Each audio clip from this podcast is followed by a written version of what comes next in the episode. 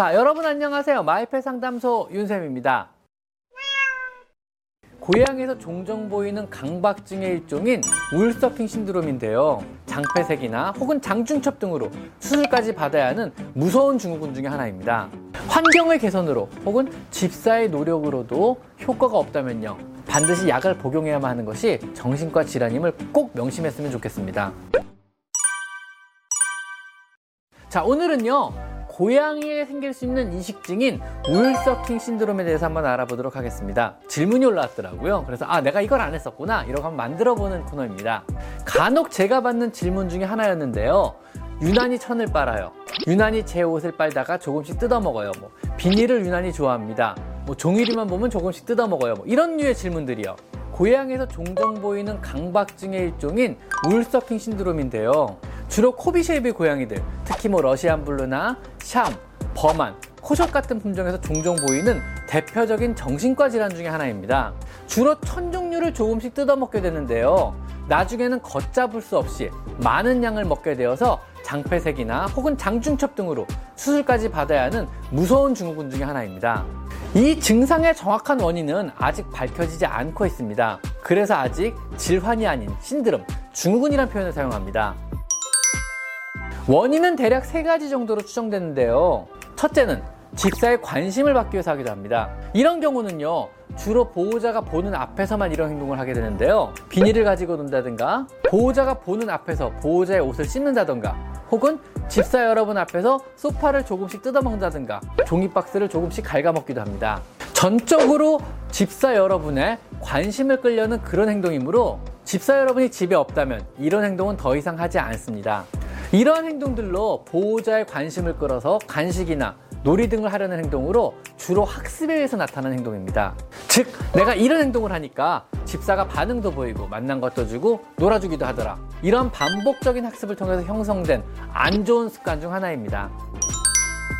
자, 두 번째 원인은요. 전이 행동의 일환으로 이런 이식증을 보이기도 합니다. 전이 행동이란요, 갈등의 상황이나 욕구 불만, 스트레스 같은 것들이요, 다른 엉뚱한 행동으로 나타나게 되는 것을 말합니다. 뭐 사람에서는 예를 들면 스트레스를 받거나 긴장을 하면은 뭐 손톱을 물어뜯는 행위, 혹은 뭐 머리를 극적거리는 행위, 뭐 어딘가를 심하게 긁는 행위 이런 게 대표적입니다. 이런 종류의 울서킹 신드롬, 이식증을 촉발시키는 자극원이 주로 스트레스나 무료함, 혹은 욕구 불만 등이며 스트레스나 욕구 불만이 생기면요 천이나 비닐을 물어뜯기 시작하게 되는 겁니다 전이 행동의 일환으로서요 이런 종류의 전이 행동을 유발시키는 울서킹을 유발시키는 스트레스는 굉장히 다양합니다 너무 무료한 환경이 그럴 수도 있고요 방광염과 같은 질병으로 인한 통증도 가능합니다 혹은 불안감 공포심 같은 스트레스가 자극원이 되어 이것저것 물어뜯게 되는 원인이 되기도 합니다.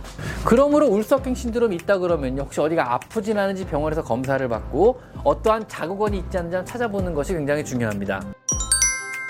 자, 마지막 세 번째 원인은요. 이게 긍국의 원인이기도 한데요. 바로 강박증입니다. 이것은 그야말로 정신병의 일종이고요. 뇌의 세르토닌 부족에 생기는 일종의 질환으로요. 선천적인 질병으로 보는 것이 맞습니다. 이식증을 유발시키는 자국원 자체가 머릿속, 뇌에 있기 때문에 원인을 찾기도 힘들고 치료도 그만큼 힘들게 됩니다.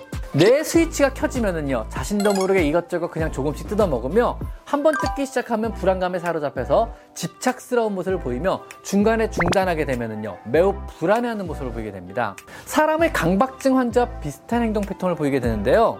이러한 이식증이 갑자기 나타나는 경우는 대부분 이미 유전적이거나 소인으로 잠재되어 있던 증상들이 이사와 같은 큰 환경의 변화나 새로운 식구 아니면 심한 스트레스 같은 것이 자극원이 되어 트리거 역할, 즉 방아쇠로 작용하여 증상이 갑자기 생기는 경우가 대부분입니다.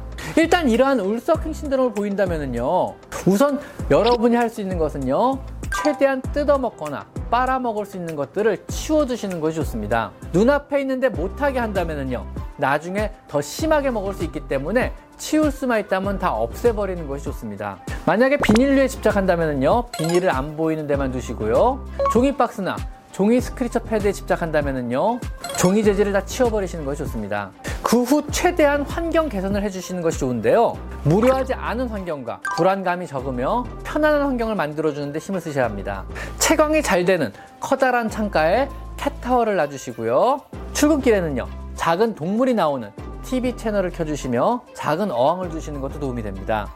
펠리웨이 같은 페로몬 훈증기도 도움이 되며 카민칼라와 같은 페로몬 칼라도 도움이 됩니다. 불안해하고 겁이 많다면은요. 질켄 같은 영양제도 꾸준히 복용시켜 주는 것이 좋습니다. 평소 불안하지 않게 조용조용히 말을 걸어 주시고요. 최선을 다해 시간 날 때마다 열심히 사냥놀이도 해 주시는 것이 좋습니다. 그럼에도 불구하고 울서킹, 즉 이식증이 지속된다면요 반드시 수의사 선생님과 상의하여 약물을 복용시키는 것이 좋습니다. 자극원 자체가 불안이나 강박증과 같은 뇌 문제라면요 평생에 걸쳐 사람의 강박증 약과 같은 혹은 항불안제를 복용해야 할 수도 있습니다. 하지만 너무 겁내지 마시고요. 필요하다면 과감하게 적극적인 처방을 받으시길 권장드립니다. 환경의 개선으로 혹은 집사의 노력으로도 효과가 없다면요. 반드시 약을 복용해야만 하는 것이 정신과 질환임을 꼭 명심했으면 좋겠습니다. 절대로 이런 종류의 질환은요, 훈련이나 교육을 통해 해결되는 그러한 습관적인 문제가 아닌 질병임을 뇌에서 일어나는 선천적인 문제임을 인지하시고요.